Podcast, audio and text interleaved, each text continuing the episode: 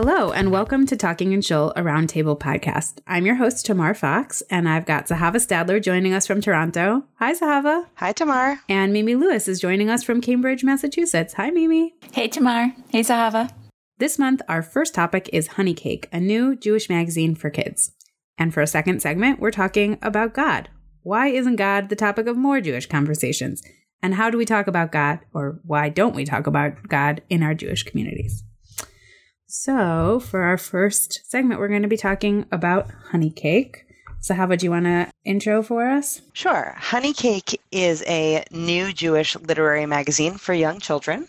It's edited by Anna Kaplan, and the magazine is designed for ages two to six. It bills itself as a print magazine for families who are interested in playful, imaginative Jewish stories and activities.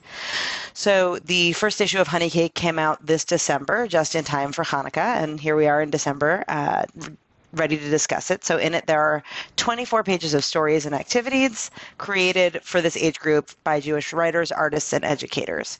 Contents include stories, poems, songs, puzzles, comic strips, and art activities that help kids explore Jewish ideas.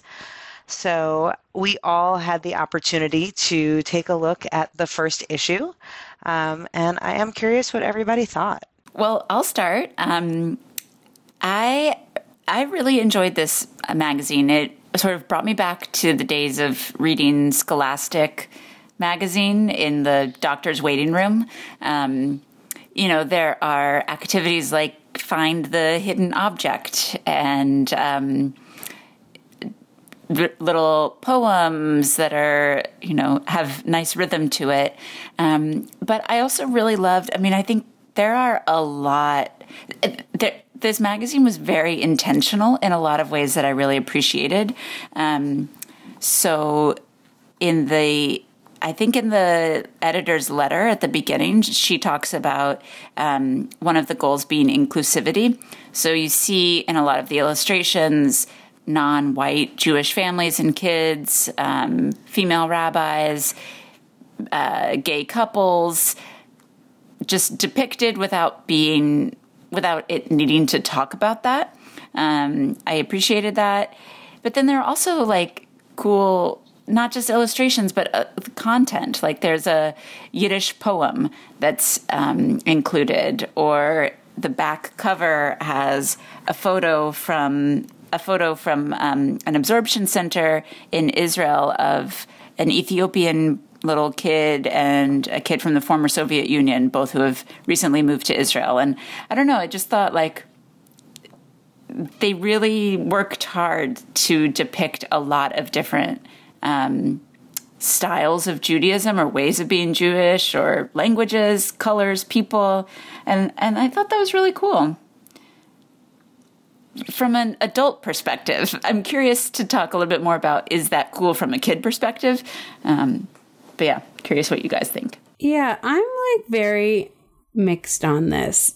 So, um, the Kickstarter that started this magazine um, tells us that it was like explicitly based in some ways on Ladybug, which is um, a children's magazine for I think the same like four to six or two to six year old kids. And I am very familiar with Ladybug because we my family subscribes. We also subscribe to Cricket, which is like the um the one that's maybe for like eight to twelve year olds, something like that.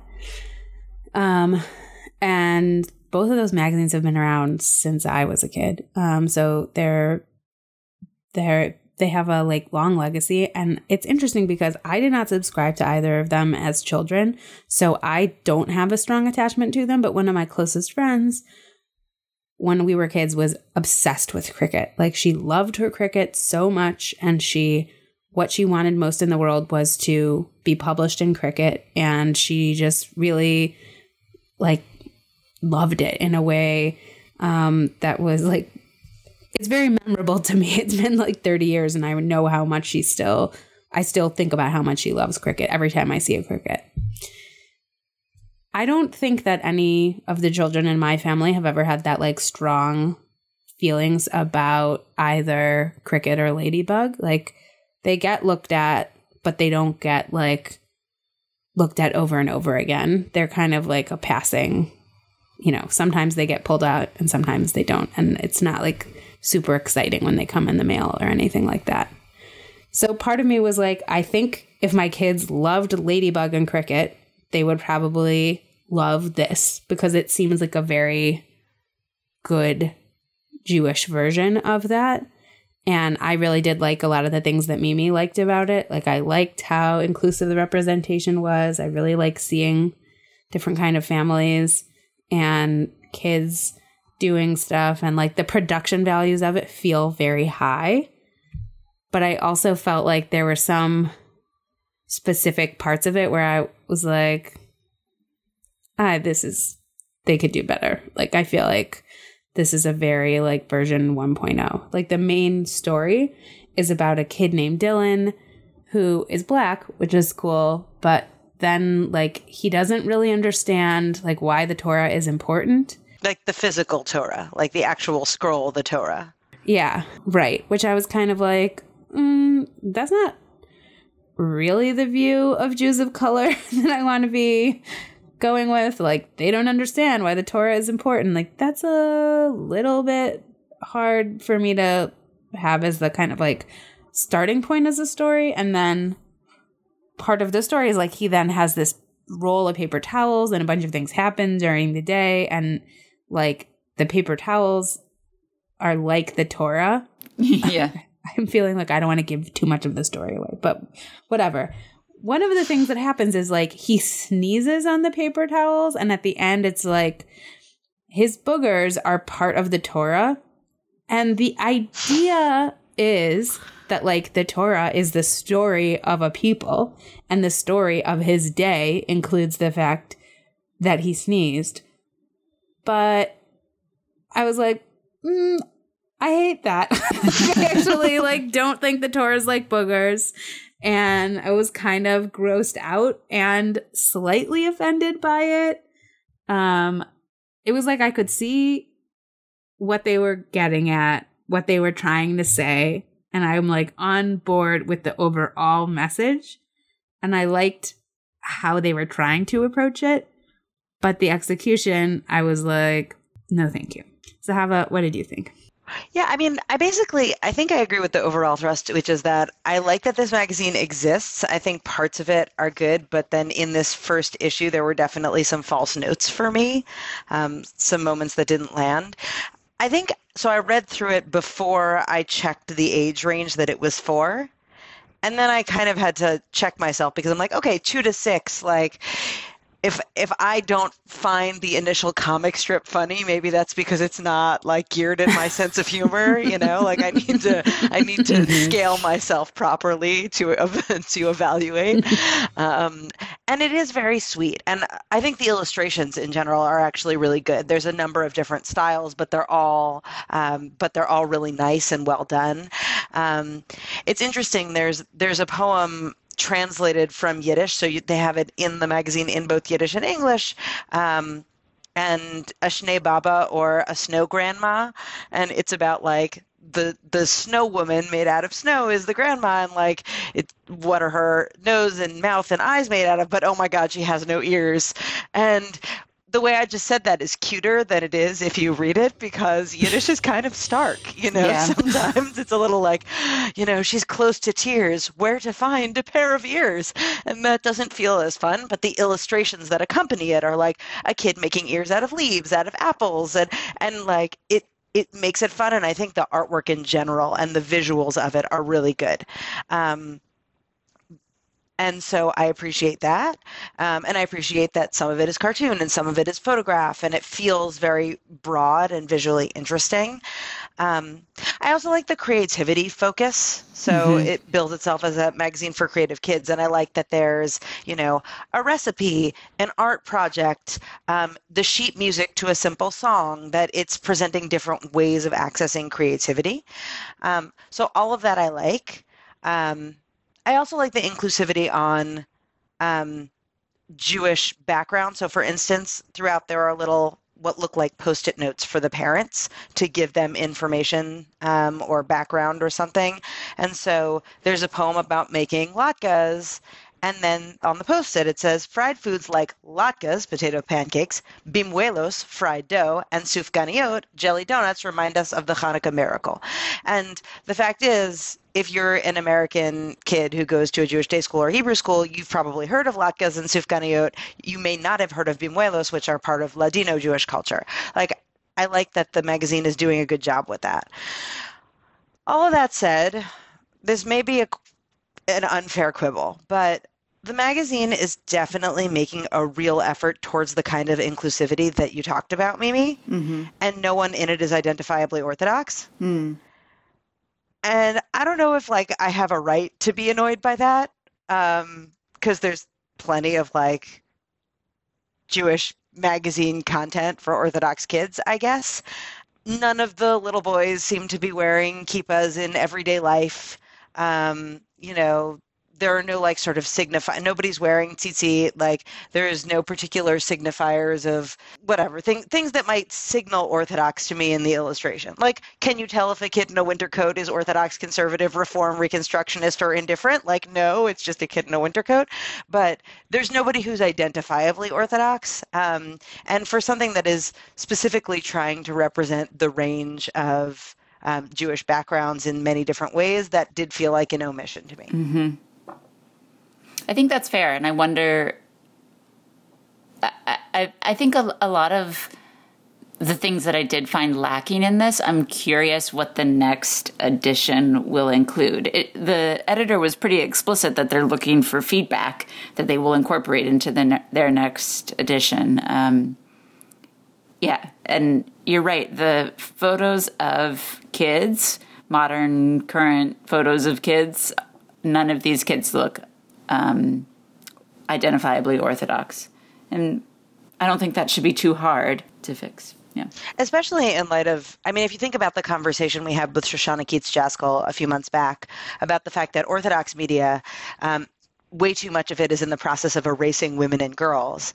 If you're going to have an inclusive and pluralistic magazine representing Orthodox families in a way that is inclusive of their female members is actually pretty important right now. I used to work for a Jewish website, and we were always um, trying to get stock photos of like Jewish people doing stuff.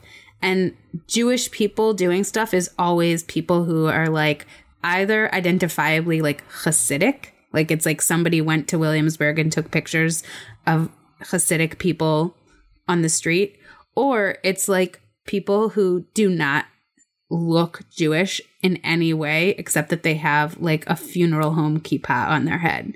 And it's like, you know, the kind that like sit like really like tea like is up on top of your head and not like on your head. A little satin ice right, cream like cone. it look exactly. Like it looks like yeah. So and those are like the two representations that were available of Jewish people at the time and it made me so crazy because like that neither of those were helpful to me most of the time. And so I think about, but I also, you know, we just got into the practice of being like, is it a person doing the thing that we're talking about? Great. That person could be Jewish. But like the problem, the the other problem there was that like stock photo websites are like very heavily, or at the time at least, were heavily weighted towards like extremely beautiful blonde people. And it's like there are many beautiful blonde Jews, but like not in the scheme of things, they're not the majority of the Jews that I see in my life. Mm. and so I was always like, I don't want like every page of Jewish content to have an illustration of like a blonde woman smiling. Um, so I think that there is a balance, but I also think that I was often just like, well, this person doing this thing could totally be Jewish.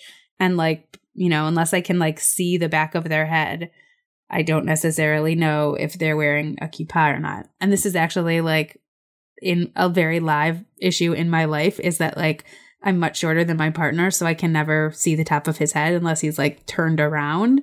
So whenever we're like saying Kiddush or like whatever, doing Jewish things where he would normally be wearing a kippah, I'm always like, Are you wearing a kippah? Because I cannot tell. Like, I do not know.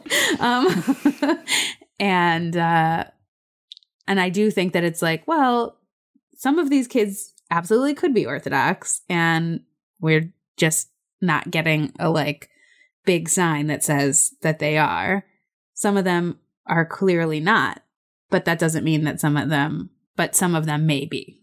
You know, actually, I think the totally absent demographic looking through the illustrations here is blonde Jews. I'm not sure there are any blonde people in these depictions. A couple of redheads. They're all on the website that I used to work at. Yeah.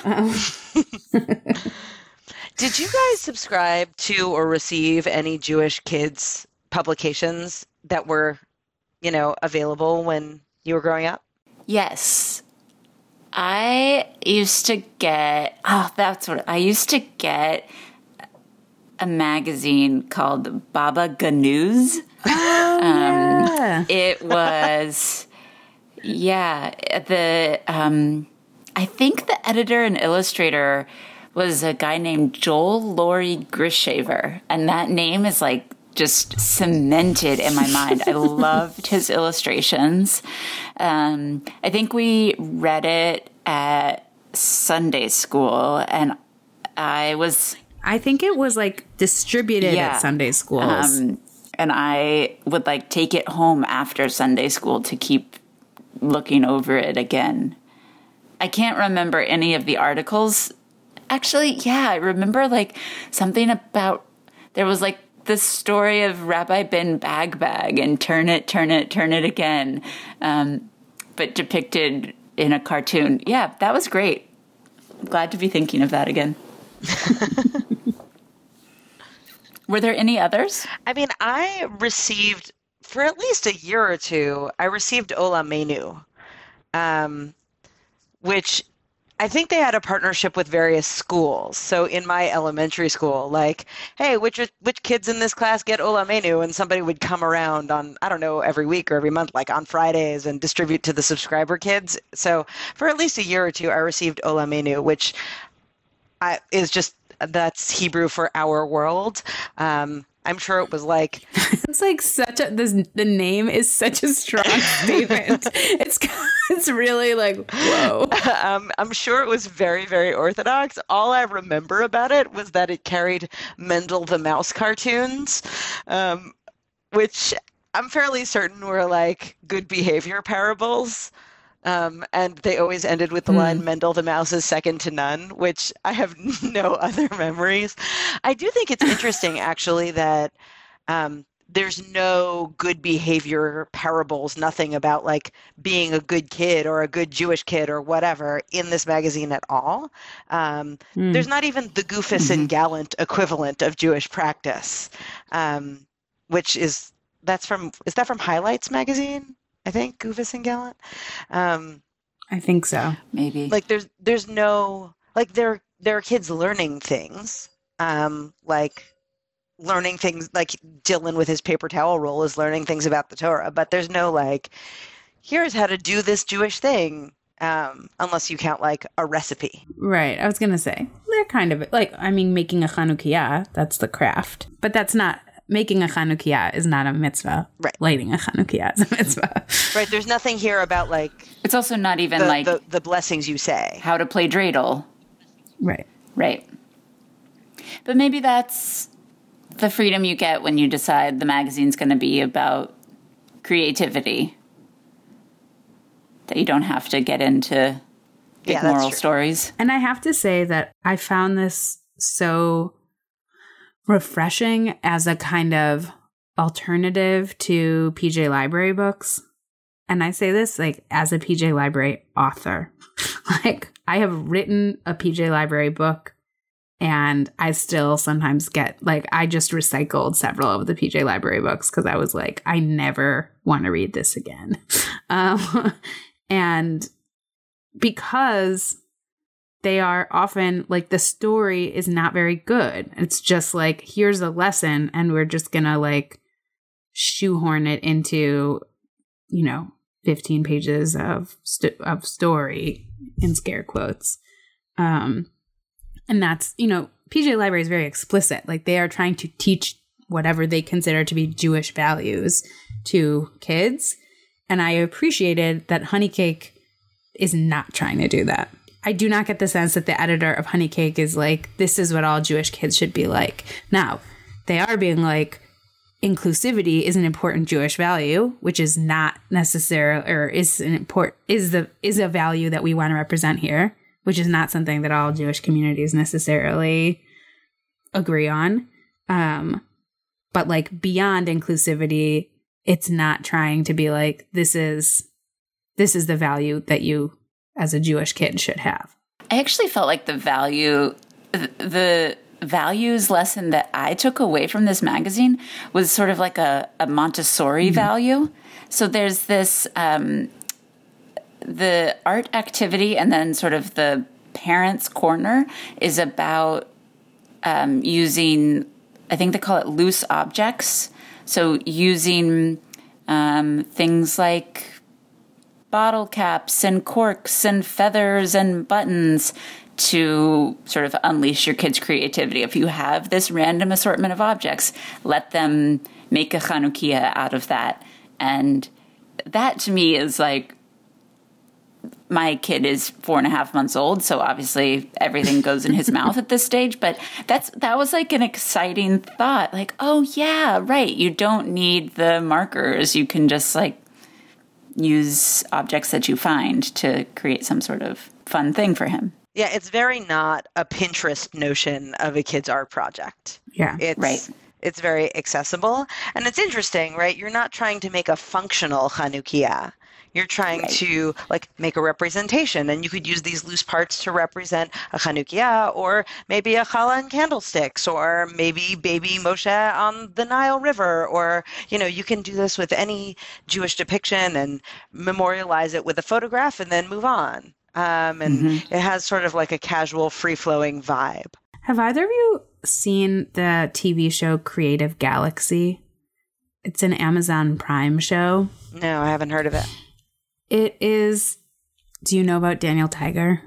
Yes. Yes. So Daniel Tiger is like social emotional learning for kids with like little songs. It's like very loosely based on Mr. Rogers' Neighborhood.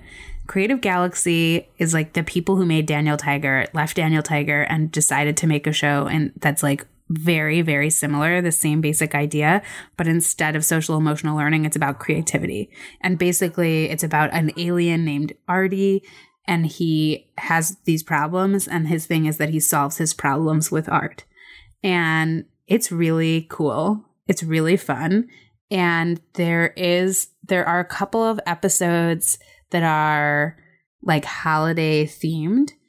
And there is one where they make a Chanukia.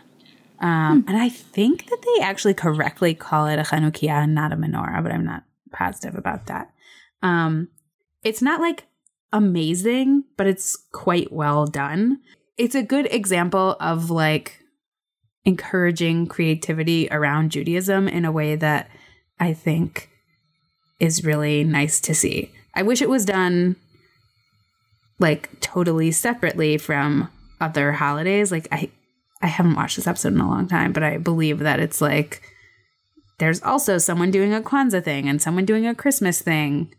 So it's less like the focus, but I could be wrong. Um anyways, it's it's an interesting thing. I, I would be interested to like watch that segment and and look at the honey cake part and see kind of like how they are similar and different because I think it's kind of like building on the same idea. And I agree, like, but that's nice. It's nice to have a like a less like make a thing to get the thing that you're going to use at the end and more just have it be like just have a nice thing and like have fun being creative together. Yeah. Which does seem like the general ethos they're trying to foster with the Jewish magazine for creative kits idea. Yeah. Um, mm-hmm. Yeah, I mean, look, on the whole, there like not everything in this landed with me, but I'm excited that it exists, and I think it's really nice and looks great, and there's a lot of cool stuff in it, and I'm excited to see where they go next. Agreed. Same. For our second segment, I just thought that we would talk about God, and we could probably do that in like 20 minutes. it should be easy. so how this came about is because um, I have recently been noticing um, how much religious Christians of all denominations talk about their faith because it's so personal and it's so much about their personal relationship with God. And I just am always like, I don't, I just feel like we're speaking a completely different language because I consider myself a pretty religious person and I think about Judaism and like my own religious practice all the time, but I'm always thinking about it in the framework of like mitzvot, like things that I'm supposed to do, and never about like my personal relationship with God. Like, I don't even know what it would be like to have that. I don't understand. Um, and I have just been thinking about it a lot because I don't, I actually feel strongly that I believe in God, but I don't, as I'm like starting to talk about God with my child, I'm or children, I'm having a lot of trouble being like, what do I mean by that? And how do I talk about that with someone else? Because it does seem very kind of like personal and like clothed in how I feel about mitzvot. And then I started realizing that like basically, even though I'm at shul every Shabbat and like most of my friends are Jewish, we never ever talk about God. And I'm just like, well, what? What? That's so weird. like, God is like the basis of our religion, literally, and somehow not a big part of the conversation. And wasn't even like when I was frequenting Orthodox circles. Like in high school, we didn't talk about God that much. So, and in Orthodox high school. So, anyways, I'm just super curious how you guys think about any of this and like especially now that we all have kids. Like, what do you think about talking about God with your kids, and how do you talk about God in your communities? Yeah, I feel like we can totally cover this in like 20, 25 minutes. Mm-hmm. I agree that there's not a lot of God talk in my community. And I was trying to puzzle through why I think that is. And I mentioned this to someone, and they're like, oh, but in Israel, it would be the opposite. Um, and so I I will just for like just foreground the fact that I have no idea how these conversations are happening, and maybe it's true that there's like a lot of theological conversation sweeping the nation over there, and here on this side of the Atlantic we are just lacking in our God talk, but. Certainly, I don't think it's a big feature of my Jewish community. And some of it, I think, actually is because it's such a prominent part of Christian conversation. And when you speak English, a lot of religious words sound Christian. Yes. And it feels like you're having a Christian conversation, even if you're not. And that is awkward. Um, so I think that's part of it. But some of it, I think, is that like talking about God makes people itchy. Like it feels uncomfortable. But it's so interesting because, like, why is that? Like, that's oh, I think that's only true of I mean not only true, but it's a it's true of Jews in a way that it really isn't of Christians. Well, you need a certain amount of consensus around practice in order to have a functional community. You do not need any consensus around God to have the functional community of practice. And Judaism is in very large part about communities of practice and everybody can have a totally different private conception of the God that is the reason they're doing these things, or may not be the reason they're doing these things, and the community can still function as a whole. So I do wonder if some of it is the thing that necessarily has to bring us together isn't the God part. And so we'd rather focus on the thing that brought us together and not the thing about which we may very well have seriously divergent feeling. And I think for a lot of Jews, it's one of the things that they like about Judaism that we don't have to talk about God, even believe in God, or have that be the focal point of the religion in order to be a part of the community. Mm-hmm. I think that's definitely true for me. You know, Zahava, I totally agree with what you were saying about um, English and the way that like talking about God in using English words makes me kind of uncomfortable. Um, but I had an interesting experience Thanksgiving this year. My family, we sat down, we all went around and talked about what we we're thankful for. And my nephew is in kindergarten at a Jewish day school, and he hears the word thankful. And he just said, I'm thankful for Hashem.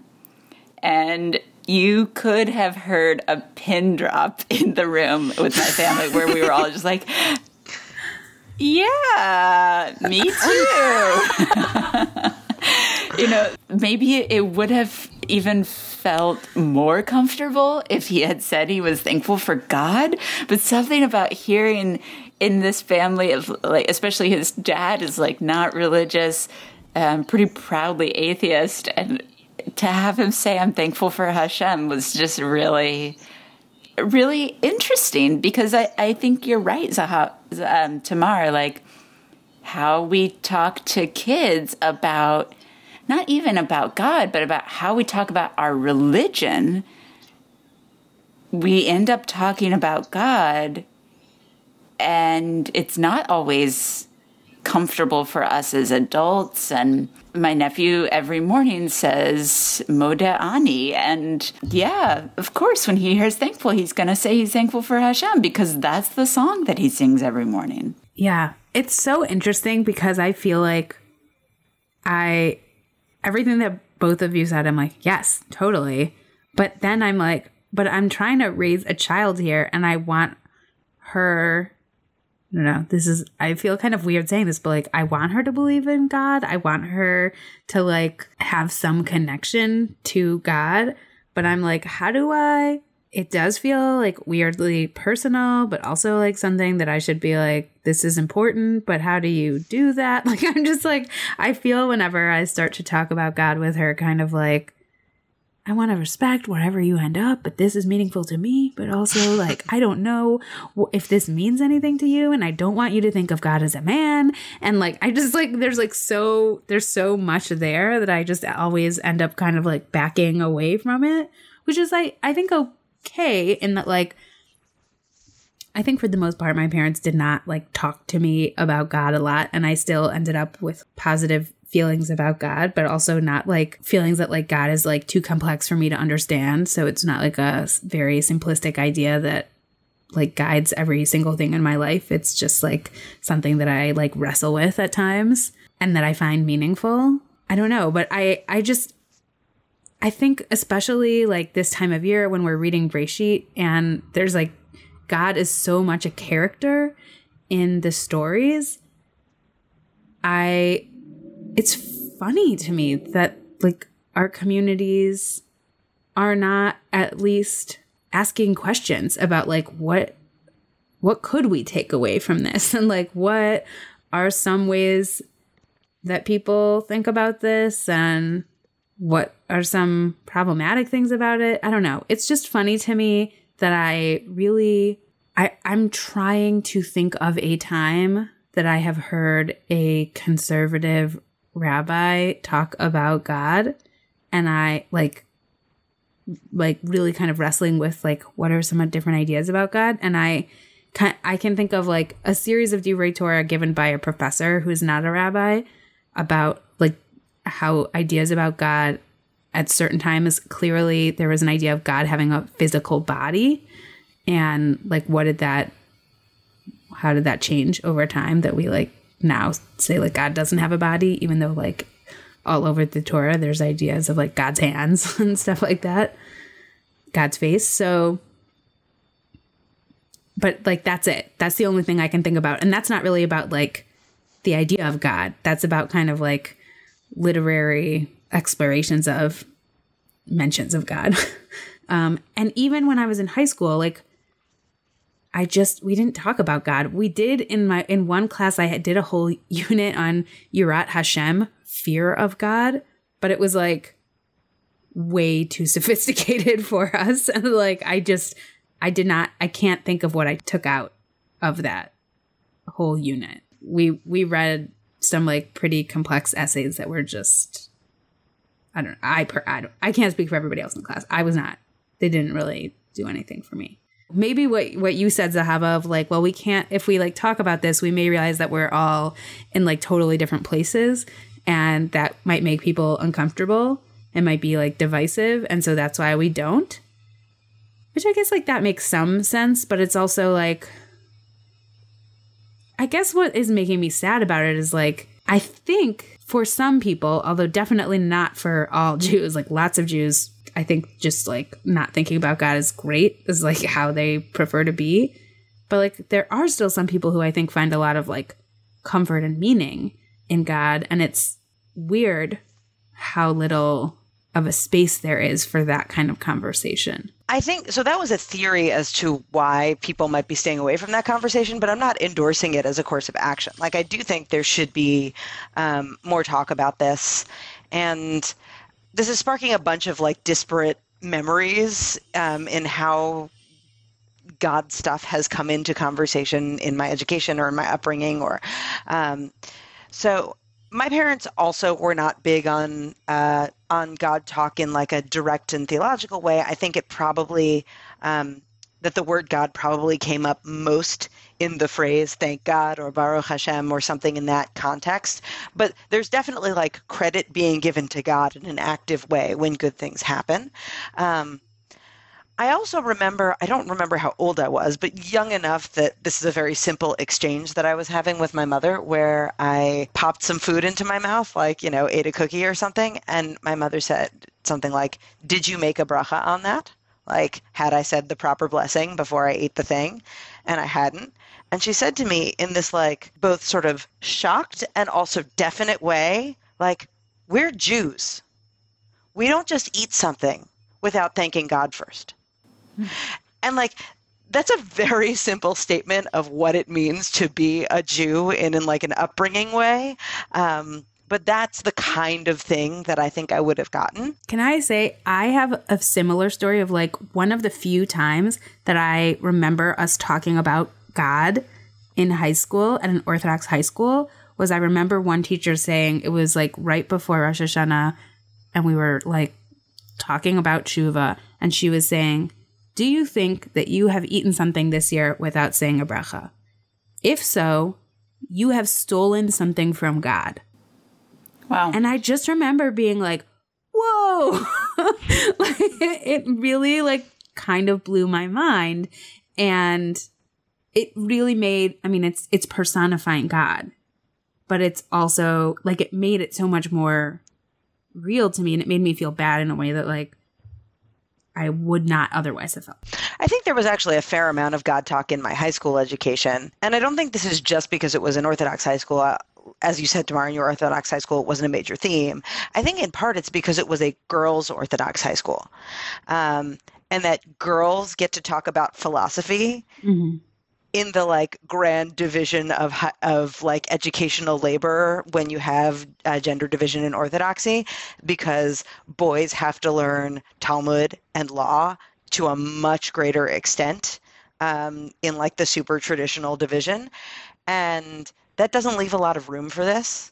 And i think to a degree talk about god has been displaced by talk about practice and rules mm-hmm. about practice. That's a big loss because it divorces the practice from the God that is ostensibly the reason for it. So actually, our uh, erstwhile producer David Zvi Kalman was giving a uh, class series once um, in the Penn community when I was there about mitzvot in a number of ways, and the first class was sort of like a big agenda setting concept of mitzvot, concept of the commandments.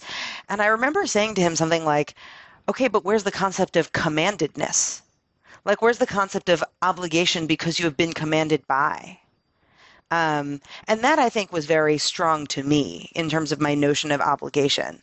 Um, and maybe like there was a, a strong implicit God woven through my education. Mm. And that I think comes back to the um, question of how to talk to your kids about this because I think sometimes we get in our own heads about wanting to say something that is true and that we need to allow ourselves to say things that are simplistic and that simplistic is a little bit wrong but it's not mm-hmm. a lie and we have to like create room for ourselves mm-hmm. to say things that are a little bit wrong for the sake of being able to say them at all which i think is really hard to do if you take this stuff seriously i think that the um desire to say the complicated and true thing stops definitely stops me from talking about God.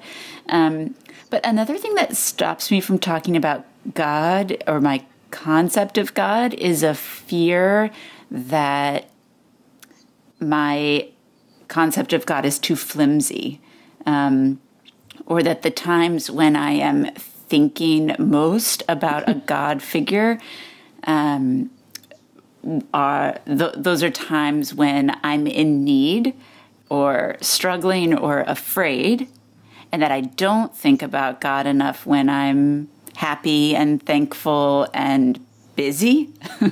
um, and and I, I have like a lot of guilt about that. And it's as if my concept of God is only available when I need it, not 24 7.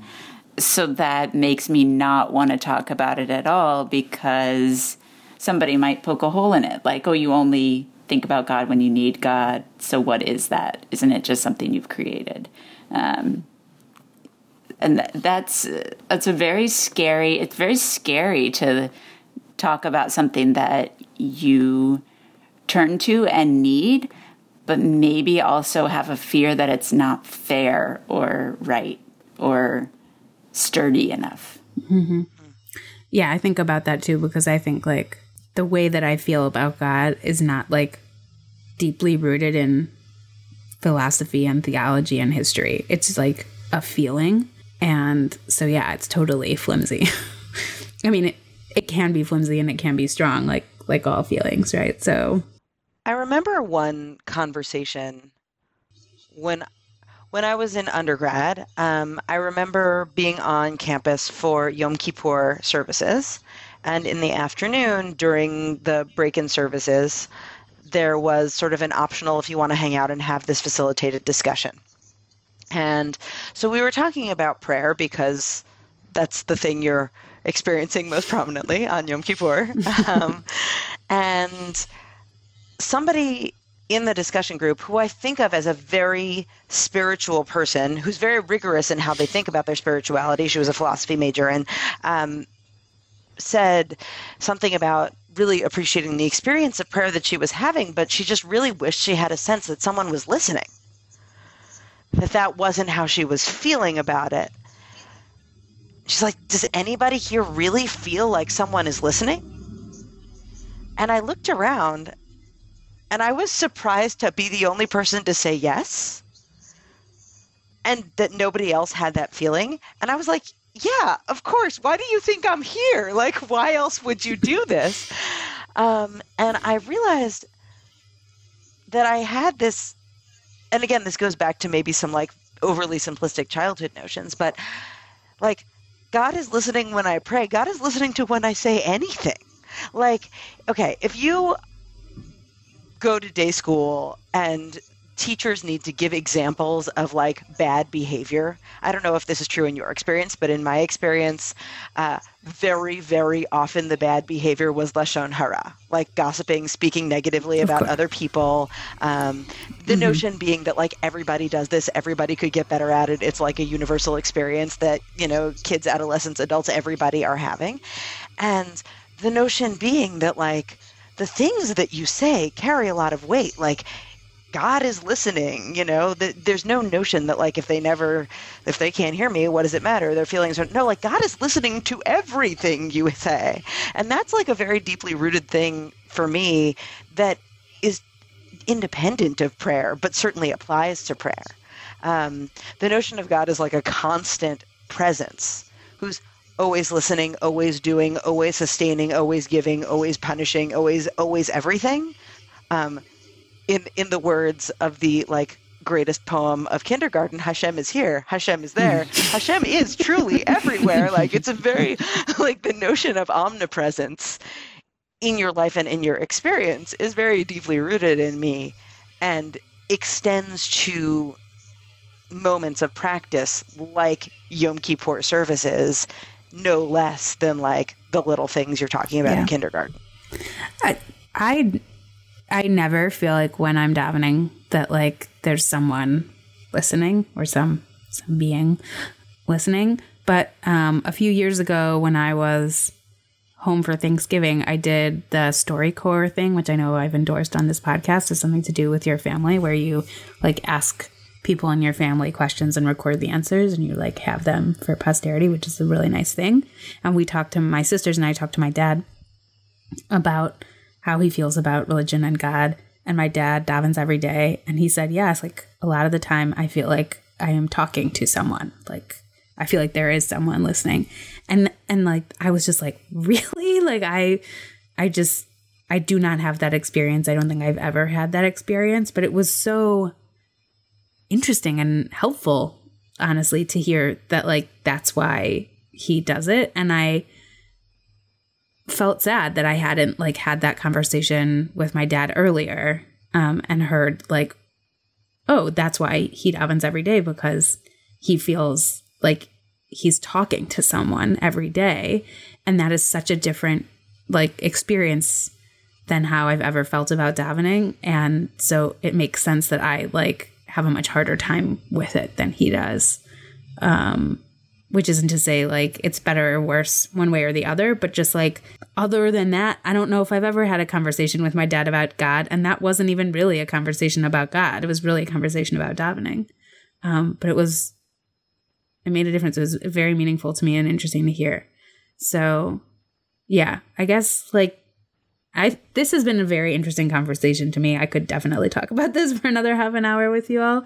Um, so yeah, I just I feel like talk to people who you feel safe talking to um, about God mm-hmm. because it might be surprising, but I, I do think it's interesting. And it's like if you can do it in a way that's not like challenging to people, like feels like you're you are challenging them, but just to like it's very interesting and it's something that I wish there was just more of a, a feeling of like we should do this in Jewish communities because especially when I think people are having a hard time being like, well, what do you think about like what what makes you feel comforted religiously is kind of something that we tend to not do because I guess we assume that we know, but maybe we're wrong. But some people are really good at that conversation. True. I mean, right? Some rabbis, but not even just rabbis, just great at having that talk, which yeah. is so important. And and maybe all the more so important that those of us who don't necessarily feel comfortable having that conversation feel empowered to have it because people, especially people who are struggling, need and want yeah. that. Often. Totally. Thanks, Tamar. That was great. Thanks. Thanks for being willing to talk about God with me. Okay, should we move along to endorsements? Sure. Yeah. All right, Zahava, what have you got to endorse? My endorsement is actually inspired by our God Talk segment. Um, it's been a while since I endorsed a poem. Um, and given how long I often talk about my endorsements, I'm just going to grant myself license to read this whole poem and have that be the endorsement. So this is Questions About Angels by Billy Collins. Of all the questions you might want to ask about angels, the only one you ever hear is how many can dance on the head of a pin.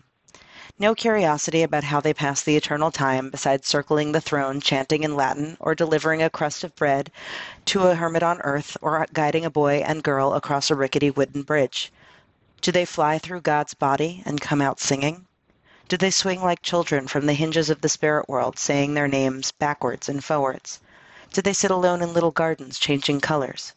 What about their sleeping habits, the fabric of their robes, their diet of unfiltered divine light? What goes on inside their luminous heads? Is there a wall these tall presences can look over and see hell? If an angel fell off a cloud, would he leave a hole, would he leave a hole in a river, and would the hole float along endlessly, filled with the silent letters of every angelic word?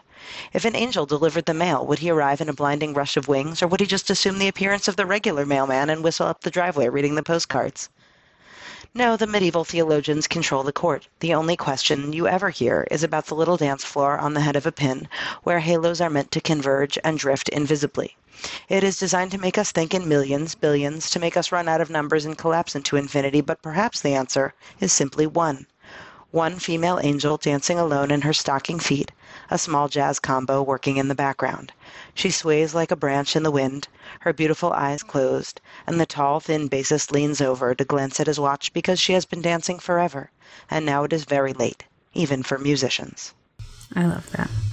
Mimi, what have you got to endorse? I want to endorse Rosh Chodesh Group. I had my first Rosh Chodesh group um, just a couple of weeks ago, and it was awesome. And one of the things that we decided in our group was that um, we really wanted to be able to have great discussion, but also not to over intellectualize and just spend our time talking. So each month, we're also going to do something tangible, whether it's like an act of service or a craft. And so this month we for Kislev for the month that is that has Hanukkah in it, we made our own candles, which I'm using to light um, to light in my house right now. And so I am going to share in our show notes a very simple candle recipe um, that has just brought me so much joy. Um, and reminded me that one of the things that I love most about Hanukkah is lighting candles and spending time just watching them and and enjoying that coziness. Um, so I have been bringing that into the whole month of Kislev, and yep, highly endorse both Rosh Chodesh group and candles. Awesome. The uh, candle lighting that we have been getting in the video feed of you while we record has been quite lovely and very flattering. And oh, I, good. I was thinking, I was like, it really looks like Mimi is lit by candlelight. I wonder if that's true. I am. it's so cozy. It's so great. I yes, it really is. I I totally agree. Um, I want to endorse, uh, as is my want, two things. The first is a Hanukkah themed endorsement, which is um, hey, uh, so Alma or heyalma.com um, is a Jewish website for like millennials ish, maybe a little bit younger. Anyways, um, they had a um, Hanukkah movie pitch challenge um, where they asked people for the, their best ideas for the ultimate made for TV Hanukkah movie. And the submissions are so good. Like all of them should be made into movies. But I want to just, and um, I will link to the place where you can read all of them. They are so, so good. But I want to read my favorite one, um, which is Mall Judah by submitted by Dan Glass. Nika Cohen, Tiffany Haddish, um, single high school English teacher, perpetual bridesmaid, and hater of the Christmas shopping season is forced to attend a white elephant style gift exchange at work, where she receives a dreidel shaped little bottle of schnapps, which she half heartedly opens and drinks in her apartment before bed. In the morning, she wakes up to a world transformed, where the Starbucks cups are blue with dancing menorahs, there's a giant spinning dreidel over the ice rink at Rockefeller Center, and the radio in the cab is station after station of crooners belting Hanukkah classics like Well Lit Night.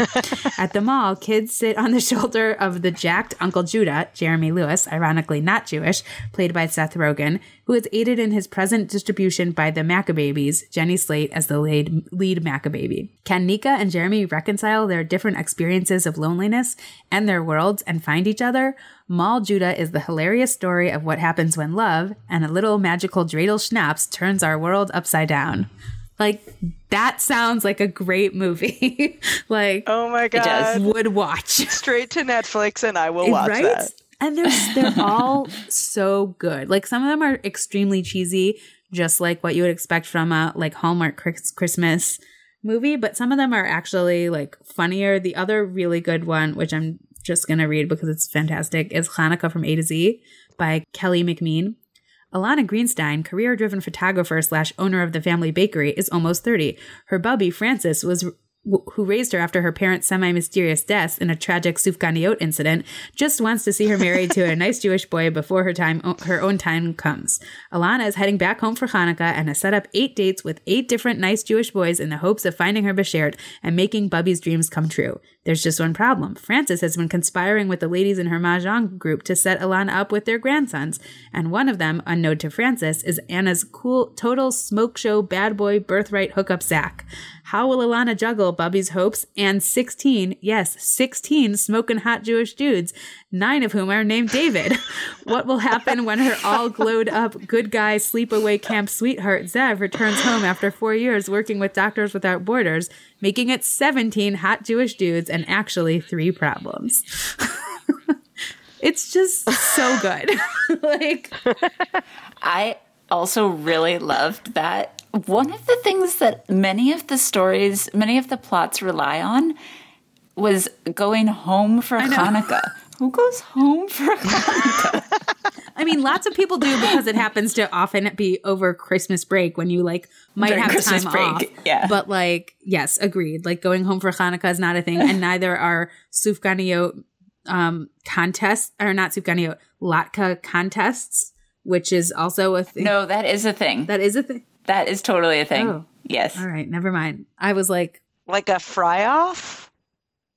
Yeah, just like well, to do like a creative latke, not doing just a creative like your Latka, yes, but like a con a Latka contest is a theme in a lot of these, and I was like, I've never seen that. Because I have a friend who does it every year, and it's really fun. a contest Creative latkes, creative latkes. Who can make the most creative? Oh, okay. Interesting. Anyways, they're all good. You should read them. You should vote for your favorite. And I really need someone to invest heavily in all of these and make them because I want to watch them so badly. My other endorsement is more of a like question than endorsement, but also kind of endorsement. So recently, um, we read the story of Jake in the Torah of Jacob and sheep and goats, speckled and rods, mating while facing a certain direction, cheating Lavan in some unknown way. Basically, I read this section every year, and every year I'm just like, what is going on here? Like, what is even the pshat? What is the basic thing that is happening in this text? It is super unclear to me, and I have spent now quite a lot of time like actually pulling it apart. I have like read this out of the Torah, so I mean that means like I've read these verses over and over again so many times, and every time I'm just like, I. Usually, when I read something more, I feel more comfortable with it. I feel like I really understand the story. And this is like the more I read it, the more I'm like, I literally don't follow what's going on. And even the like, even if I kind of like squint and step back and I'm like, all right, I understand the basic outlines of what's happening, even though if like the specifics are still a little unclear, it's like, what is the message of this story? Are we actually supposed to believe that like Jacob was somehow performing some kind of magic with rods? That's weird. Or are we supposed to believe that he tricked Lavan and the rods were just like a red herring? And if that's the case, how did he know how know about genetics like thousands of years before like the monk and the pea plants? I just have many questions. And none of them I've I've spent a lot of time with the classical commentators on this, and everybody's always like, "Oh, all of the mafarshim they answer these questions," and then I have looked in the mafarshim and they do not. so if you have answers to what is happening here, like I want someone to just be like, "This is what he's doing. This is what the text thinks is happening." I that would help be very helpful to me. If you know of like an essay or a thinker who has like answered this, I would like to know that. But without that, I just recommend like reading the story and then coming up with your own understanding of what's going on because it's very challenging, slightly fun, very mystifying. I don't know. I just like I need people to join me in like why are the sheep and the goats different? Why does it matter if they're mating in the general direction of Laban's flocks, which are three days away? How would you even know what direction that is? Somebody help me. Okay. Anyways, that's my, I don't know. Is that even an endorsement? But that's what it is. A call to action. yeah. Call to action. Please read the Torah and explain it to me.